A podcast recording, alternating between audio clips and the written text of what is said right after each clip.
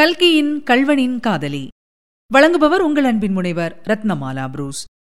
அத்தியாயம் இருபத்து மூன்று பண்ணையாரின் தவறு. கல்யாணியின் கல்யாணத்தன்று திருமாங்கல்ய தாரணமானதும் அவள் மூர்ச்சியாகி விழுந்தாள் என்று சொல்லிவிட்டு பிறகு அவளை நாம் கவனியாமலே இருந்துவிட்டோம். அதன் பின்னர் இன்று வரையில் அவளுடைய வாழ்க்கையில் நடந்த சம்பவங்களை தெரிந்து கொள்வது இப்போது அவசியமாகிறது. தாமரை ஓடை பண்ணையார் பஞ்சநதம் பிள்ளை இந்த உலகில் தப்பிப் பிறந்த உத்தம புருஷர்களில் ஒருவர். அவர் தமது வாழ்க்கையில் ஒரே ஒரு தவறுதான் செய்தார். அது அந்த முதிய வயதில் ஓர் இளம்பெண்ணை கல்யாணம் செய்து கொண்டதுதான். இது பெரும் பிசகு என்றாலும் அவருடைய பூர்வ சரித்திரத்தை நாம் தெரிந்து கொள்ளுவோமானால் அவரிடம் கோபம் கொள்வதற்கு பதில் அனுதாபமே அடைவோம். பஞ்சநதம் பிள்ளை படித்தவர். விசால நோக்கமும் உயர்ந்த லட்சியங்களும் உள்ளவர். கொஞ்ச நாளைக்கு அவர் பிரம்மஞான சங்கத்தில் சேர்ந்திருந்தார். பிறகு அச்சங்கத்தின் கொள்கைகள் சில பிடிக்காமல் விட்டுவிட்டார். தேசிய இயக்கத்திலே கூட அவருக்கு ஒரு சமயம் ஸ்ரத்தை இருந்தது. ஆனால் அந்த இயக்கம் ரொம்ப தீவிரமாகி சட்டம் மறுத்தல் சிறைக்கு செல்லுதல் என்றெல்லாம் ஏற்பட்ட போது இது நமக்கு கட்டி வராது என்று ஒதுங்கிவிட்டார். ஒரே ஒரு தடவை அவர் ஜில்லா போர்டு தேர்தலில் நின்று ஜெயித்து அங்கத்தினரானார். ஆனால் ஒரு வருஷ அனுபவத்தில் அதிலே நடந்த அக்கிரமங்களையும் ஊழல்களையும் சகிக்க முடியாதவராய் ராஜினாமா கொடுத்துவிட்டார் சொந்த வாழ்க்கையில் அவருடைய நடத்தை மாசற்றதாய் அப்பளுக்கு சொல்ல இடமற்றதாய் இருந்தது. லக்ஷ்மணனை பற்றி சொல்லியிருக்கிறதே ராமாயணத்தில். சீதாதேவியின் பாதங்களையன்றி அவளுடைய திருமேனியை அவன் பார்த்ததே இல்லை என்று. அம்மாதிரியே பரஸ்திரீகளை நான் கண்ணெடுத்தும் பார்த்தது இல்லை என்று அவர் உண்மையுடன் சொல்லிக் கொள்ளக்கூடியவராயிருந்தார். அவருடைய மாசற்ற வாழ்க்கைக்கு பன்மடங்கு பெருமையளிக்கக்கூடியதான இன்னொரு முக்கியமான விஷயத்தை குறிப்பிட வேண்டும். பணக்கார குடும்பங்களில் சாதாரணமாய் நடப்பது போல் அவருக்கு சின்ன வயதிலேயே கல்யாணமாயிற்று. அந்த கல்யாணம் அவருடைய வாழ்க்கையின் பெரிய துர்பாக்கியமாக ஏற்பட்டது. இரண்டு மூன்று குழந்தைகள் பிறந்து செத்துப்போன பின்னர் அவருடைய மனைவியை மனுஷர்களுக்கு வரக்கூடிய வியாதிகளுக்குள்ளே மிக கொடியதான வியாதி பீடித்தது. அவளுக்கு சித்தப்பிரமை ஏற்பட்டது. சுமார் இருபது வருஷ காலம் அந்த பைத்தியத்துடன் அவர் வாழ்க்கை நடத்தினார். அவளுக்காக அவர் பார்க்காத வைத்தியம் கிடையாது. கூப்பிடாத மந்திரவாதி கிடையாது. போகாத சுகவாசஸ்தலம் கிடையாது. சில சமயம் அவளுக்கு பிரம்மை சுமாராயிருக்கும். அப்போதெல்லாம் சாதாரணமாய் நடமாடிக்கொண்டு இருப்பாள். வேறு சில சமயம் பைத்தியம் முற்றிவிடும். சங்கிலி போட்டு கட்டி அறையில் அடைத்து வைக்க வேண்டியதா இருக்கும். இம்மாதிரி சமயங்களில் பஞ்சநதம் பிள்ளையை தவிர வேறு யாரும் அவள் சமீபம் போக முடியாது. இன்னும் சில சமயம் அவள் பிரம்மஹத்தி பிடித்தவளைப் போல் சிவனே என்று உட்கார்ந்திருப்பாள். அப்போதெல்லாம் பஞ்சநதம் பிள்ளைதான் அவளுக்கு வேண்டிய சிசுருஷைகளை எல்லாம் செய்தாக வேண்டும். அந்த காலத்தில் வேறே கல்யாணம் செய்து கொள்ளும்படியாக அவரை எவ்வளவோ பேர் வற்புறுத்தினார்கள். இந்த பிரம்மஹத்தியை கட்டிக்கொண்டு வாழ்நாளெல்லாம் கழிக்க முடியுமா என்றார்கள். இவ்வளவு சொத்தையும் ஆழ்வதற்கு சந்ததி வேண்டாமா என்று கேட்டார்கள். அதையெல்லாம் பஞ்சநதம் பிள்ளை காதில் போட்டுக்கொள்ளவே இல்லை.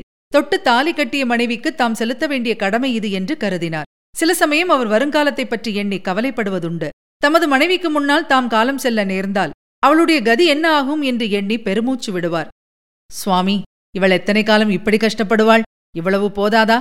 இவளுடைய துன்பங்களுக்கு முடிவு உண்டு பண்ணக்கூடாதா? என்று சில சமயம் பிரார்த்திப்பார். கடைசியாக அவருடைய பிரார்த்தனை நிறைவேறிற்று.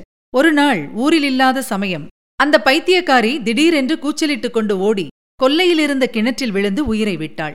பஞ்சநதம் பிள்ளைக்கு இது ஒருவாறு மன ஆறுதல் அளித்தது என்றே சொல்ல வேண்டும். ஆயுள் கைதிக்கு திடீரென்று விடுதலை கிடைத்தது போல் கொஞ்ச நாள் வரையில் அவருக்கே பிரம்மையாயிருந்தது. பின்னர் தாம் உண்மையிலேயே சுதந்திரமடைந்து விட்டதை அவர் உணர்ந்ததும் வருங்காலத்தைப் பற்றி சிந்திக்கத் தொடங்கினார். அவர் மனைவி உயிரோடு இருந்த வரையில் இவள் மட்டும் இறந்து போனால் நம்முடைய சொத்துக்களையெல்லாம் நல்ல தர்மஸ்தாபனங்களுக்கு சேர்த்துவிட்டு நாம் சந்நியாசியாகிவிட வேண்டும் என்று அவர் எண்ணமிடுவதுண்டு. இப்போதும் அவருக்கு அந்த எண்ணம் மாறிவிடவில்லை. புதிதாய் கிடைத்த சுதந்திரத்தை இன்னும் கொஞ்ச நாள் அனுபவிக்க வேண்டுமென்ற ஆசையினால் சந்நியாசியாவதை தள்ளி போட்டுக் கொண்டிருந்தார். ஆனாலும் தேசத்திலுள்ள முக்கியமான தர்மஸ்தாபனங்கள் சந்நியாசி மடங்கள் இவற்றையெல்லாம் பற்றி அவர் விசாரிக்கவும் விவரங்கள் சேமிக்கவும் தொடங்கினார். இந்த மாதிரி நிலைமையில்தான் பஞ்சநதம் பிள்ளை கல்யாணியை பார்க்கவும் அவளுடைய குதூகலமான சிரிப்பின் ஒலியை கேட்கவும் நேர்ந்தது. உடனே அவருடைய வாழ்க்கை நோக்கம் முழுவதும் அடியோடு மாறிப் போய்விட்டது.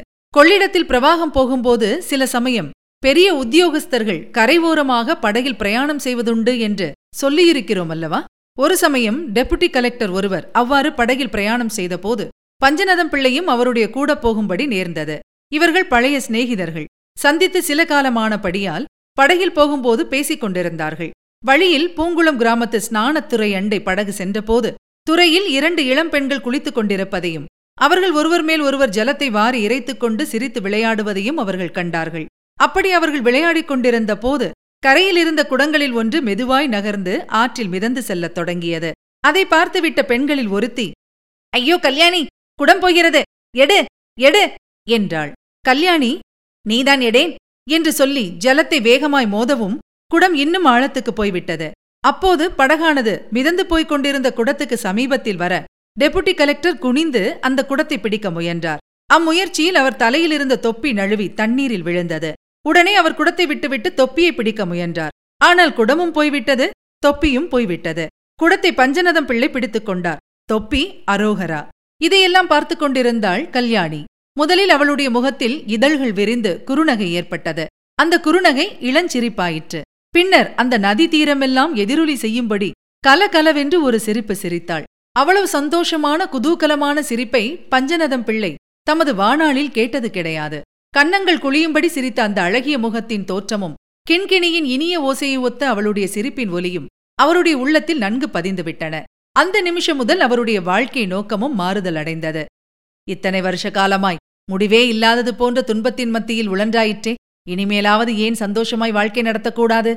என்று அவர் கருதத் தொடங்கினார். ஒருவேளை பஞ்சநதம் பிள்ளைக்கு வயது வந்த புதல்வன் ஒருவன் இறந்திருந்தால் அவனுக்கு கல்யாணியை மனம் செய்வித்து அவர்கள் சந்தோஷமாயிருப்பதை பார்த்தே தாமும் மகிழ்ந்திருப்பார். அப்படி இல்லை ஆதலால் அவர் தமக்கே அவளை உரிமை கொள்ள சொன்னவர்களின் வாதங்களையெல்லாம் நினைவு கூர்ந்து அவற்றின் நியாயங்களைப் பற்றி சிந்திக்கலானார். முடிவில் கல்யாணியைப் பற்றி விசாரித்து அறிந்து அவளை கல்யாணமும் செய்து கொண்டார். இதுவரை நீங்கள் கேட்டது கல்கியின் கல்வனின் காதலி. வழங்கியவர் உங்கள் அன்பின் முனைவர் ரத்னமாலா புரூஸ்.